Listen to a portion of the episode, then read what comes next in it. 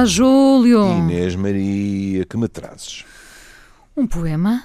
Então. Para variar, não é? Pronto. Uh, e de volta a Nuno Júdice. Eu hum. penso que terá sido o Júlio uma vez ou duas, não, já não Sim. me lembro, já a trazer Nuno Júdice. Eu gosto muito de Nuno Júdice e ainda por cima tenho um Espírito Santo de orelha que ambos conhecemos, não é? Que é o Rui Amaral Mendes, que gosta muito de Nuno Júdice, portanto, tudo se junta. Uhum, que bom. Uh, Sabe uma coisa? Vou contar uma coisa com, com piada. Tive quase, penso eu, a conhecer o Nuno Júdice. Então. Porque, uh, uh, por iniciativa de alguns e algumas colegas minhas, penso que o núcleo duro inicial era na medicina, organizou-se um jantar aí em Lisboa da colheita de 49. E no grupo do WhatsApp, eu, eu não podia ir porque tinha compromissos, no grupo do WhatsApp em que apareceu a lista das pessoas a inscreverem-se, eu vi o nome Nuno Júdice. Se ele acabou por decidir ir ou não, isso não sei. De facto, ele nasceu em 1949. É, é da colheita. É da colheita. Bom, Nuno Júdice, poeta, ensaísta, ficcionista. Voltamos então a ele, hoje com um poema chamado Um Amor. Hum. Quer ler? Não. Hoje, hoje a é comigo? foi sua. Pô. Então aqui vai. Um Amor. Aproximei-me de ti e tu, pegando-me na mão, puxaste-me para os teus olhos transparentes como o fundo do mar para os afogados. Depois, na rua, ainda apanhámos o crepúsculo. As luzes acendiam-se nos autocarros, um ar diferente inundava a cidade. Sentei-me nos degraus do cais, em silêncio. Lembro-me do som dos teus passos, uma respiração apressada ou um princípio de lágrimas, e a tua figura luminosa atravessando a praça até desaparecer. Ainda ali fiquei há algum tempo, isto é, o tempo suficiente para me aperceber de que, sem estares ali, continuavas ao meu lado. E ainda hoje me acompanha essa doente sensação que me deixaste como amada recordação. Uhum. Uma memória. Seguramente. Feliz? Segunda pergunta. Ah, aí já me torço um bocado. Hum, então pensemos precisamente é? sobre isso. Há aqui um bocadinho de melancolia barra nostalgia de... Sim, acho que melancolia uh, temos a Assembleia Geral toda de braço no ar. não, não acho que seja problemático. Já bem sei que a Assembleia é é pequenina, não é? Mas somos nós os dois, o, o João também é obrigado a votar, não sei quem é que está comigo hoje do outro lado, mas pronto, não interessa. Passámos a ser quatro. Mas vamos por aqui abaixo. A primeira coisa que, que é dito é aproximei-me de ti. Pronto. E, e agora vem o estereótipo e vamos partir do princípio, não é? Que estamos a falar de um encontro heterossexual. E nós dizemos assim, está bem, confere. O homem está a tomar iniciativa. Mas depois, curiosamente, isto imediatamente é invertido e é dito: E tu, pegando-me na mão, puxaste-me para os teus olhos transparentes como o fundo do mar para os afogados. E a pessoa pensa: caramba, isto é o que se chama uma força de atração muito grande, não é? Por muito. outro lado, para os olhos transparentes, é uma imagem lindíssima. Hum, porque o que é que, em termos mais prosaicos, podia estar escrito? Puxaste-me para o teu peito, puxaste-me para o teu ombro, puxaste-me para os teus braços. Hum. E aqui é dito: puxaste-me para os teus olhos que é é como se dissesse assim um, para o teu olhar e para o poder desse olhar que na realidade é de tal forma poderoso, digamos assim, que é, é como afundar-me como se afundam os afogados. Hum? O que nos pode levar a pensar assim, ó oh, diabo, isto se calhar deu para torto, ir buscar os afogados mas, por outro lado, podemos ter uma visão otimista e dizer assim: hum, não deve ser mau afogarmos no amor. Hum, sendo que pode passar aqui um bocadinho a, a, ideia do desespero, não é? Pode. Aliás, é muito curioso porque eu como habitualmente fui, fui ver uma, uma entrevista, neste caso no Júdice, e lá vem, como de costume, a tal história, não é? Que é assim: eh, eu não escrevo poemas para dizer o que se passou comigo, nomeadamente como os românticos do século XIX que escreviam sobre as suas próprias experiências. Eu escrevo qualquer coisa que depois os leitores lá saberão.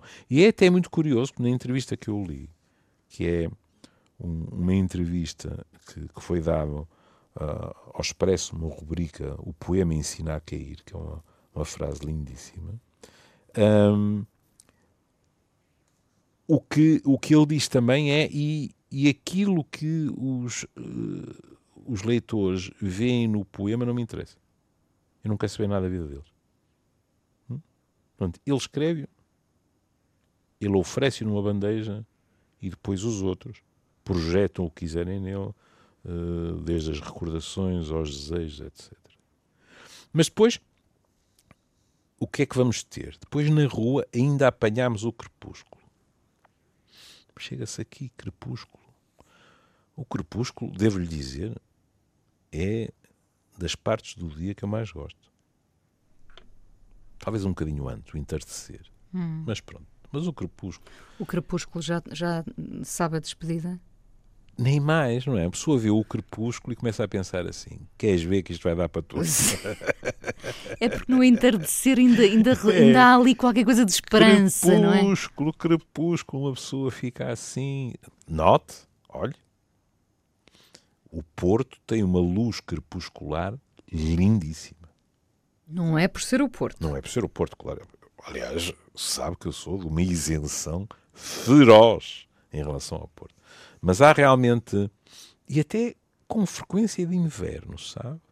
Porque há nuvens, há um céu cinzento e há uma luz coada que está a desaparecer, que na minha opinião é lindíssima, lindíssima, lindíssima. Não é por acaso que uh, é habitual que, em teoria, eu tenho três caminhos para ir do consultório para, para a minha casa. Ou pela famigerada VCI, ou pela rotunda da Boa Vista, ou pela Marginal. E o mais das vezes eu vou pela Marginal. Eu ia dizer, podendo é evitar a VCI, não é? Isso é verdade. Mas. A Marginal é o caminho mais bonito, Ui. não é? E, por exemplo, de manhã ir para o centro da cidade. Quando se tem a sorte de apanhar o nevoeiro a levantar. Quando eu. Isso é um poema. não, é um poema visual, não é? Isso é. é. Quando eu chego ao Rio, praticamente não vejo Gaia. E depois, a pouco e pouco, aquele algodão vai subindo. É uma perfeita delícia. Bom, mas estamos nós a dizer que, hum, crepúsculo. As luzes acendiam-se nos autocarros. Um ar diferente inundava a cidade. Porquê é que será diferente este ar?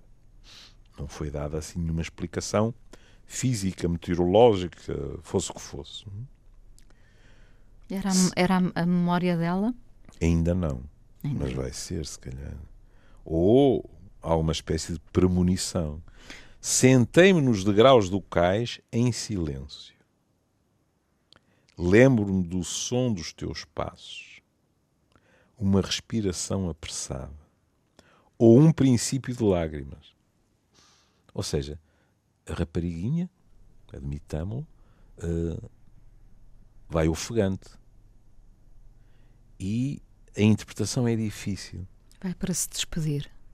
Vai-se embora. Se calhar já se despediu. Quando nós andamos apressadamente, e então quando em 2019 engordámos 4 quilos e fizemos muito pouco exercício físico, a respiração é ainda mais ofegante. Fecha parênteses. Júlio escreve isto na parede e começa rapidamente a tomar algumas disposições para inverter esta tendência. Mas a nossa respiração, isto que aqui está dito, não, não sei se está de acordo comigo, mas é uma confusão que é perfeitamente possível. É alguém está ofegante ou está a, a esconder as lágrimas. Hum. Não é? Quando Eu diria que alguém está com os batimentos acelerados. Porque... Tá. Tá. Porque vai para um momento que não desejava. Tá. Mas, Repare, mas mesmo, respira... sim, sim. Diga, diga. Não, mesmo, mesmo que uh, eventualmente a vontade partisse desse lado, uhum. de, de, uma despedida, não é? Não uh, significa que não haja sofrimento. Isso. Que não seja isso mesmo. contra que isso, diriam isso. Não é? Portanto, havia ali toda uma ideia de sobressalto. Uhum. E também por isso o ar estava diferente. Por, esse, por essa ideia de sobressalto, não é? E agora veja mesmo estando a acontecer o que está a acontecer, ou se calhar até ainda mais por causa disso, é escrito e a tua figura luminosa não se chama luminoso a qualquer pessoa. Normalmente há alguém por quem estamos apaixonados, ou alguém é. de quem gostamos muito, não, não, não tem que ser necessariamente alguém por quem estamos apaixonados. E a tua figura luminosa atravessando a praça até desaparecer, portanto ela está a ir-se embora. Como a Inês disse, se calhar desfeita, não sabemos se, se não houve um último abraço, não sabemos se uh, isto foi algo lá porque alguém o escreve e é o outro que se vai embora, isto até pode ser uma separação que é considerada inevitável por ambos. Não sabemos. O que sabemos é que não está a ser fácil. Faça-me uma curta-metragem rápida, muito curtinha. Hum. Que filme viu aqui realmente? Ah. Hum. Como aquilo que, que a Inês chamou a atenção, uh, ainda ali fiquei algum tempo hum, para se aperceber a, a, a, minha fantasia foi assim: estes dois sentaram-se à beira-rio hum, e estiveram a conversar. E agora, a partir daí, é que não sei. Hum. Ou ela, ou ela disse: não pode ser, e tenho que me ir embora, não é? Ou ambos chegaram a essa conclusão. Pela maneira como ele fala, uma coisa temos a certeza: ele não ficou nada entusiasmado. Não, claro. Não é? Nós achamos que é uma ela, não é? Nós estamos. Foi o que eu disse. Sim, sim. Não... do princípio. É? Uh, uh... Aliás, é irrelevante. Eu acho que. Sabe aquele pequeno. Uh, aquela pequena angústia que se instala uhum. antes de um encontro que será o derradeiro, uhum. mas que nós pressentimos que será mesmo o último. Uhum. Ele já tinha já tinha essa angústia instalada porque se pressentia no ar lá, e eu insisto aí o ar estar uhum. diferente, uh, depois passou a ser só uma memória. Lá está, a hipótese que, que eu também pus, pronto, já havia uma premonição. Isso, isso. Ela foi, ela já ia ela foi despedida. Ela já ia preparada uhum. para se despedir, para dizer: uhum. Eu não posso viver mais isto. Uhum. Um, mas ia com o coração partido, porque muito lá está, aquilo que o Júlio dizia muitas vezes, mesmo para alguém que diz acabou, há aqui muito sofrimento. Não, não é? é? sinónimo, por exemplo, de deixar de gostar. Não é? Às vezes, às vezes nunca se gostou, não é? Às, vezes nunca se gostou e outras vezes deixou-se de gostar. Deixou-se de gostar. Neste Ninguém caso. Ninguém questiona isso. Estou a dizer que a Inês conhece tantos ou mais ou menos casos do que eu de gente que tomou a iniciativa de acabar uma relação ainda gostando da outra pessoa. E que não é fácil. Porque se calhar o outro, e com um, o seu legítimo direito, faz a sua campanha de publicidade para que nós não acabemos. E dentro de nós pode haver um. Isto é preto e branco. O, nosso Damásio não gostaria de o ouvir, mas a preto e branco há um conflito entre razão e coração. Que nós dizemos não. Eu sei como isto vai acabar outra vez. Há um padrão nesta relação. De uma vez por todas tenho que acabar tudo o que quiser. Hum? Nós não sabemos se esta rapariga, no dia seguinte, para estarmos em, em terminologia do, do, mundo atual, não sabemos se esta rapariga, no, no dia seguinte, não lhe mandou uma SMS a dizer afinal, vamos tentar outra vez. Estamos a falar deste momento. E ele diz: ainda aqui fiquei algum tempo. Isto é, o tempo suficiente para me aperceber de que, sem estares ali, continuavas a meu lado. É uma maneira muito bela de dizer assim: tu não me sais da cabeça. Claro que tu foste embora. Hum. Uh, para alguém que viveu este momento, porque hum. já todos, ou muitos de nós, já terão vivido momentos semelhantes, hum. depois a cidade fica uh, geograficamente marcada por momentos destes. Nunca mais será possível olhar para aquele cais ah. sem nos ver ali. Uh, nunca mais, olha, aconteceu-me isso com um uhum. simples uh, o vidrão. Uhum. Eu lembro-me de um vidrão, e sempre que passei, passei depois por esse vidrão, me lembrava de uma memória uhum. deste género. A cidade, os lugares ficam marcados por, estas, por estes momentos, não é? Ficam. Isso, isso reenvia-nos para a velha arte da mar do vídeo. E é muito curioso, porque o vídeo, de certa forma, uh, uh, dava conselhos de largo espectro porque uh, incluía tudo. O vídeo, por exemplo, dizia, em relação aos lugares, não voltes onde foste feliz. Hum? Que, aliás, é uma frase clássica. Pronto.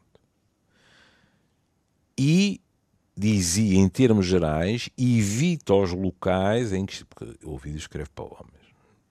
Evita os locais em que estiveste com ela. Mas, por outro lado, aquilo que hoje em dia os meus colegas diriam um, uma, uma terapia, digamos assim, de, de imersão, ele dizia, ou então esgota completamente aquilo que é o teu amor. Ou seja, ele dizia: Tu podes, por exemplo, evitá-la, faz tudo o que puderes para nunca mais a ver. E assim esquecerás com mais facilidade.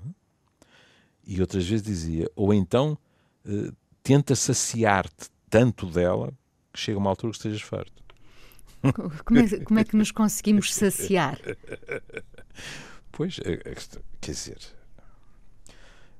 isso levanta outra questão bonita, que é arte. É um bocado a ideia, até à náusea, não é? É. Mas como é que lá chegamos? Persistindo na memória? Não, não, ele, ele, ele falava no sentido literal é, é que a arte de amar, para muitos dos críticos, não é um livro sobre o amor. A arte de amar é um manual para a caça. Hum. E, portanto, ele não. Aliás, ele tentou safar-se e não se safou. Foi para o exílio e morreu lá. Porque uh, ele começa logo o livro a dizer isto não é sobre as mulheres honradas de Roma, não é sobre as matronas, é sobre as outras e tal, porque ele sabia que o livro não ia cair bem e não caiu nada bem e, e ele teve guia de marcha. Mas aquilo é realmente um, um, um manual para, para Dom Juans, que ensina os sítios onde se deve ir para encontrar as, as mulheres, os artifícios, por exemplo. Ele, há uma, não, estou a citar de cor, mas há uma altura em que ele diz: Não poupes nas lágrimas. Ou seja, diz-lhes: fins que choras, etc. Tudo o que se pode imaginar para hum. convencer as mulheres. Bom, mas aqui depois vem outra ainda. Hum? E ainda é uma palavra também, também curiosa, porque também abre horizontes. Hum? E tivemos um que é, ainda ali fiquei há algum tempo. Ele podia ter virado costas e imediatamente ter partido quiçá também com um soluço na garganta. É? Hum, precisava Ficou. de consumir aquele, aquele instante, e... Eh, precisaria também de tempo para se reerguer. Se calhar. Não é? Quando, quando nós apanhamos com uma notícia deste, deste tipo, não, uh, bom, cada um tem, tem a sua maneira de reagir. A uns falta a força nas pernas, é a, outro, a, a, a, outros falta a, a voz, hum. a outros os olhos enchem-se imediatamente de lágrimas, outros ficam estáticos, mas alguns simplesmente precisam de ficar ali até hum. encontrar a luz, mesmo quando a hora oh. é crepuscular. Oh, Inês, e outros foram completamente modificados por colegas de trabalho ao longo de anos. Que eu ia dizer, e porquê é que ele não pode ter ficado na esperança que ela voltasse? E de repente ah, sentasse ao pé dele, não é? Eu até tenho vergonha daquilo em que me tornei. Oh, Júlio, um romântico otimista. Mas isso está sempre a geneira. Dois anos depois ele continuava ali à espera. Exatamente. E então, e ainda hoje me acompanha essa doente sensação. Muito bonito. Ela, ele podia dizer, ainda hoje me acompanha essa sensação. Não, não. Ele diz, essa doente sensação que me deixaste com uma amada recordação. Coisa bela. A sensação é doente e a recordação é amada. Em princípio, não parecem palavras feitas uma para a outra, não é? Não. Mas é isso. A sensação é triste, é desagradável, etc. Mas mesmo assim, para ele, continua a ser a recordação amada da pessoa. Hum pode. Hum, Seguramente terá outras, Olha, mais felizes. É, é, como quando tantas vezes voltamos a uma canção triste uhum. e ela nos reveste de amor e de. Bom, mesmo que o momento tenha sido infeliz, nós gostamos de lá voltar e gostamos de do que a canção triste nos diz e nos faz lembrar. Hum. Aqui é um bocadinho a mesma coisa, não é? é a, a, a sensação é doente, mas a recordação é amada. É, é, Até porque ele gostava muito dela. Eu claro. acho que também é consensual. É, claro. Pergunta aí ao João, ele caceno com a cabeça. O João não está aqui não neste está momento, aí? mas. Então quem não, quem não está, vota sim. Hum? Pronto, quem cala consente. Ele seria obrigado de qualquer maneira a concordar. Ora bem, e nesta entrevista, uh, que se chama Um Relâmpago no Meio da Noite, uh, ele diz coisas uh, que são muito interessantes. Desde logo, em termos de professor universitário, eh, ele fala de, de alunos e, e, e, que tem e teve alunos de, de, seminários de doutoramento e mestrado e tal, e ele diz que, que, tinha uma preferência pelos alunos do primeiro, do primeiro ano da faculdade. Porquê? Porque é a altura de eles se poderem apaixonar pela literatura e pela crítica. Hum? E depois lá está. Qualquer um de nós passou por isso, não é? Que é uns não nos ligam nenhuma, outros assim assim, e depois há pequenos grupos hum, que, eh, neste caso, ele está a falar de poesia, portanto, longe de mim comparar comigo, mas comigo também acontecia que eram aqueles que achavam mesmo que a antropologia médica não era uma coisa completamente uh, aberrante num curso de medicina e se interessavam. E isso para nós é um fascínio para um professor. Imagino o que será em termos da poesia. E ele acrescenta, e aí tive-me sorrir pela, pela recordação que me trouxe, e ele acrescenta que, e alguns começam a escrever, ou já escreviam, é? e que ele uh, lhes diz a verdade. Ou seja, uh, não está uh, com jogos de cintura e com falinhas mansas. E aí eu, eu lembrei-me de, uma, de uma história muito antiga de um dos nossos poetas que eh, eh, eu imagino que isso aconteça porque quer dizer uh, candidatos a poetas há muitos não é? quem qual de nós é que nunca ensaiou um verso de pé quebrado não é? Quantos de nós já, já rasgaram versos? Eu já rasguei. Olhei para aquilo e disse: tem vergonha na cara.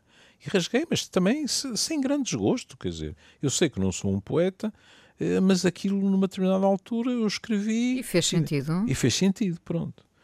Mas porquê é que eu me sorri? Porque uh, contava-se que um dos nossos poetas, olha, aí em Lisboa, na Avenida da Liberdade, uma vez como é mais que compreensível, eu faria o mesmo. Quem está a começar sonha com a chancela de um consagrado. E, portanto, manda, manda poemas, se tem coragem e oportunidade, leva-os em mão própria, etc., porque tem aquela esperança de ele vai dizer que não está mal, que eu tenho algum talento. Não, não tenho que dizer que eu sou o novo Camões, mas qualquer coisa que, que me dê alento, não é? E dizia-se que um dos nossos poetas que teria recebido um, um, candidato a poeta que lhe teria dito eu, eu trouxe uh, dois poemas e que lhe tinha lido um e que o poeta, com grande calma, teria dito: prefiro o outro. O que é uma crueldade verdadeiramente extraordinária. Aquilo era tão mau que, mesmo sem ouvir o outro, ele preferia o outro. E, portanto... Confesso foi, que gosto disso. Foi, eu, eu adoro este tipo de senso de humor. Claro, claro, que se fosse comigo, para falar com toda a franqueza, metia-me pelo chão abaixo, mas pronto, as coisas são assim. E ele fala das suas grandes influências, de Álvaro de Campos, de Sá Carneiro, e diz que, inclusivamente, acho que se pode dizer assim, que para ele foi um alívio, porque até aí ele escrevia uma poesia cheia de métrica e muito certinha e tal, e de repente percebeu que podia conceder-se determinadas liberdades. E que isso foi muito importante. Depois, eh, refere-se a algo que me impressionou muito e com que eu estou profundamente de acordo, porque ele, ele fala, não é, de, dos seus grupos e da maneira como se ouvia as rádios proibidas e se trocavam livros proibidos. Lembro-me perfeitamente disto. Hum? Os Machados ouviam a BBC, os livros proibidos. Lembro-me de imediato é, da, da, perda que foi a PID ter apanhado pelo menos parte da biblioteca do Dr. Pacheco Pereira, uh, antes do 25 de Abril. Mas ele depois fala de uma, de uma questão que, que nos deve fazer refletir. Fala de gente que conheceu, de, da sua colheita, digamos assim, que pressionada pela PID, se tornou informador. É? Rapazes que se tornaram informadores. Hum? Que cederam. Que cederam, exato. E é-lhe o que é que se aprende numa situação dessas. É? E ele diz, primeiro que tudo, a não julgar os outros. Porque alguém que, que é de tal maneira pressionado não tem outra solução.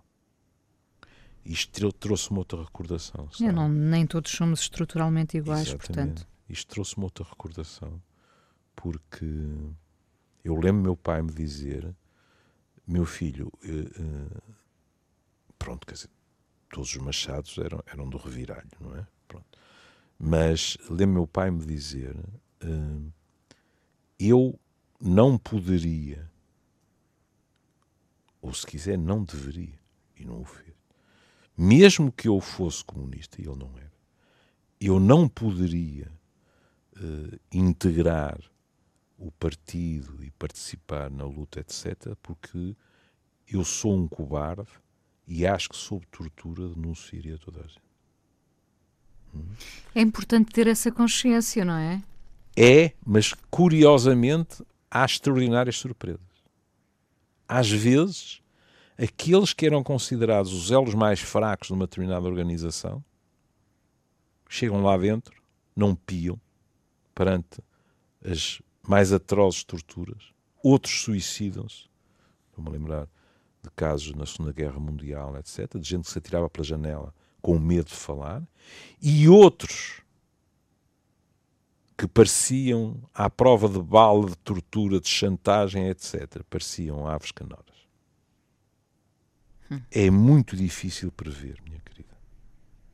E às vezes pessoas que que enveredam pela bravata, digamos assim, uma espécie de a mim ninguém me dobra, estão a falar mais para elas do que propriamente a refletir a sua própria personalidade. Às vezes estão a tentar convencer-se, é, não é, Júlio? É, Nós é, às vezes precisamos é. dizer determinadas coisas em voz alta para nos tentarmos convencer e nem sempre resulta. E nem, e sempre, e nem sempre resulta. Pronto. De volta ao nosso, ao nosso poema, estamos nos 10 eh, minutos finais. Ah, uh, eu diria que ainda em relação à, à entrevista, que ele diz eh, uma coisa muito bela em relação à poesia, e portanto também é esta, que é um caminho para fora das dificuldades do presente, que dá luz à vida. É? E eu isso estou completamente de acordo. E depois ele tem senso de humor e sabe como eu fico sempre prostrado, porque fazem-lhe a pergunta que é: deve saber vários versos de cor. Qual o primeiro que lhe vem à cabeça? Sabe o que é que ele respondeu? Okay. As armas e os barões assinalados. e eu pensei, porque ele diz, fui obrigado, também eu. Claro. Damos os barões sim, assinalados, sim, tal, tal, todos. E esta, pronto, é claro que isto é um exagero, que é uma generalização, mas esta foi a forma, entre aspas, perfeita e fatídica de afastar daquele poema extraordinário e muitas vezes da poesia em geral várias gerações. Obrigar a empinar um poema que, aliás, era truncado, não é? Porque não podíamos uh, ler a parte relacionada com a Ilha dos Amores. Hum. E obrigar a empinar e a dividir as orações é esquartejar a poesia. E às vezes não a perceber, não é? Nada. Eu acho que esse foi sempre um dos problemas dos, dos livros que éramos obrigados a ler na escola. É porque não os percebíamos, não é? E, e a ideia de sacrifício uh, era a dobrar, não é? Por um lado, claro que ninguém, as pessoas, bom, no tempo em que de facto ainda íamos para a rua brincar, era muito hum. melhor ir para a rua brincar do que estar a ler um, um, sim, um livro a que éramos sim, obrigados, sim, atenção. Depois, o sacrifício, quando eu digo que era a dobrar, e eu gosto bastante de ler, o sacrifício era a dobrar porque nós não percebíamos bem o que é que estávamos a ler. Pois não. Oh, minha querida, eu ouvi vários colegas meus dizerem-me frases do género Levei 20 anos até conseguir pegar outra vez nos Lusíadas e ler aquilo. E ter algum prazer. Pronto, e, e se quisermos, podemos dizer assim: uh, uh, os Lusíadas é um tipo de, de, poesia que tem muito pouco a ver com a poesia atual. É? Mas o que a Inês está a dizer também é verdade: que é se se partilhar com os miúdos uma poesia que eles não entendem, em que não é feito um trabalho que lhes mostre não só aquilo também os toca nas suas vidas, mas os horizontes que a poesia lhes pode abrir, como, peço desculpa, estou numa sociedade que até me pede que empregue a palavra, não só como consumidores de poesia, mas quiçá como alguém que depois pode arriscar-se na poesia é evidente que isso não deixa marca. E é muito mais difícil que mais tarde se ganhe o prazer por essa leitura. Se agarre aquela gente nova é, ainda, é, não é? é? E a poesia corre um risco, sabe? É com os hábitos de leitura que, entre parentes, não, fecha parentes, têm hoje em dia, com honrosas exceções ou minorias, se quiserem, há um risco acrescido para a poesia, que é como a poesia, em princípio, são menos linhas, é mais simples do que aquilo que eles definirão como um calhamaço de prosa, a poesia pode ser, entre aspas, preferida pelas piores razões, que é pensar é meia dúzia de linhas, a rusga. Não, não. Quando a poesia é boa, aquela meia dúzia de linhas dá para Olha, dá para a Inês Maria Menezes e o Machado Vaz lá em cima passarem domingos a dizer asneiras ou coisas acertadas acerca dela.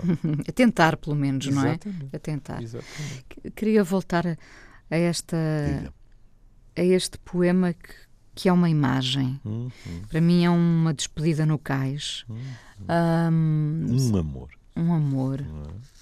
Foi um amor. Quer dizer, quando, e mesmo quando foi, continuará a ser um amor. Ele o diz. Claro. Porque acho que não é exagerado dizer que ele continua a amar aquela recordação. Ele diz-lo, amava a recordação. Até que ponto é prejudicial hum. uh, alimentarmos pela vida fora momentos assim? Estes momentos podem hum. impedir-nos de viver outros podem, amores? Podem. Podem impedir-nos tucur, ou seja, nós não tornamos a, a molhar os pés. Hum? Aproveitando que estávamos ali no cais, não é? Exatamente, não tornamos. Pode envenená-los, que é, nós estamos com alguém, mas a recordação de outro alguém está permanentemente metida ao barulho. É? E, eventualmente, a gerar silêncios. mas, eh, por outro lado, é evidente que pode ser apenas uma grata recordação. Mas quando se transforma num termo de comparação, aí cuidado. Porque, como compreende, nós temos tendência a idealizar, a recordar a cores mais fortes o que foi bom e a esmaecer o que foi mau. Quem está conosco, vamos, vamos beber o copo de fel até ao fim. Quem dorme conosco e acorda despenteado ou despenteada, eh, agora vou falar só no, no masculino para, para não ofender a sensibilidade das ouvintes, e eventualmente a bocejar, a coçar a cabeça e a arrastar-se a chinelar para o quarto banho, isto pode ser uma comparação fatal com aquilo que está numa autêntica, numa autêntica redoma na nossa cabeça, não é? Sim. E não é justo, porque a vida cotidiana é feita desses pequenos desses pequenos dramas, digamos assim, pouco eróticos, hum, não é? É, claro, o, é? cotidiano pode é, ser é, terrível para, o, é. para o, como alimento do amor, Tem não é? Tem toda a razão. Uh... Mas também, a Inês também conhece seguramente gente que voltou a esses amores idealizados e que depois experimentou o travo amargo de ver esses amores idealizados tornarem-se também triviais. Nós não sabemos se neste caso também uh, houve alguma idealização, não é? Uh, não, não sabemos. Pois... E, e, não conto comigo, mesmo que para o ano haja outro jantar, para perguntar ao Nuno Júdice. Não, não tenho intimidade com não, ele para o fazer. Repare, uh... Fico-lhe grato pelo poema. Isto às vezes basta passar, hum. lá está na marginal, ver um casal e conseguir com isto construir um pequeno filme, não é? é. Todos nós é. temos estes momentos no cais. É. Olha, já não sei que filme era. Hum? É, era americano, isso lembro-me. Sabe qual era o divertimento deles? Diga. Eles sentavam-se no parque e inventavam histórias para os casais que passavam a passear.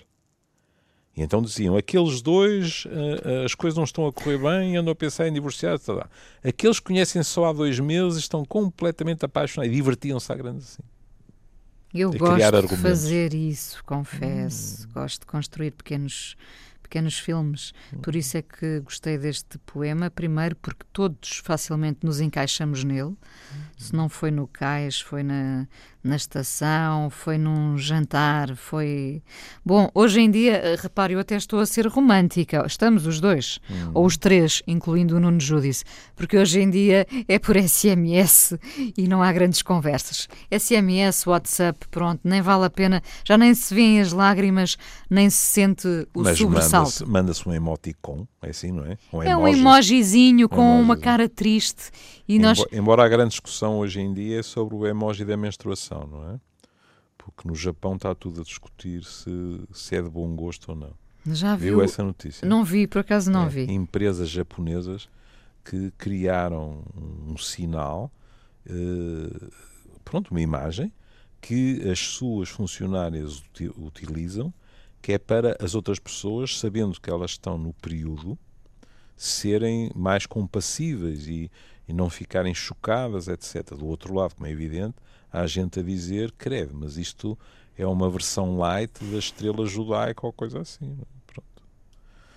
Acho que não precisamos de um emoji para justificar uma eventual é, vulnerabilidade, porque ela também ataca os homens uh, que não têm período e, e, e, essa vulnerabilidade também ataca as mulheres sem período. Portanto, é um mundo estranho. Bom, mas uh, repare, quando o, o mundo. O, usar o período menstrual na lapela é um mundo estranho. Não, e, e, estranho é que o mundo passe a discutir esta questão, é não é? Verdade, Com é tantas questões tão mais importantes. Ah, mas, mas, mas as, posso lhe garantir que as funcionárias daquela empresa têm necessidade de discutir, porque isso se não percebo, querem. Isso percebo. Exatamente. É? Aliás, estamos a falar do mesmo país em que há um movimento só por causa dos saltos altos, porque há empresas que não permitem que as suas funcionárias não estejam nos saltos altos. O Júlio quase que fica contente, não é? Estou a brincar. em termos estéticos, sim. Em termos médicos, fico, fico de cabelos em pé. Pois claro. Está a ver o que isto pode significar para a coluna. Em termos é? de coluna, pois sim. É.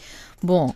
Uh, Meu doce, estamos a chegar. Estamos, chegamos ah. ao fim. Uh, depois de um amor de Nuno Judice, uh, vamos ouvir Meu Amor, do Luís Severo, e com, com a promessa de que estaremos cá segunda-feira E ao fim de semana sempre com mais tempo para... E, e, tra e transmita o meu desencanto ao João de ele estar ausente no fim do programa. Sou eu que lhe peço para não estar aqui. Ah, eu é? gosto muito de estar sozinha no estúdio. Eu não gosto de ter companhia no estúdio. Peço desculpa se. É- É preciso ter cuidado, porque isso pode, pode alastrar e qualquer dia ninguém pode estar no edifício.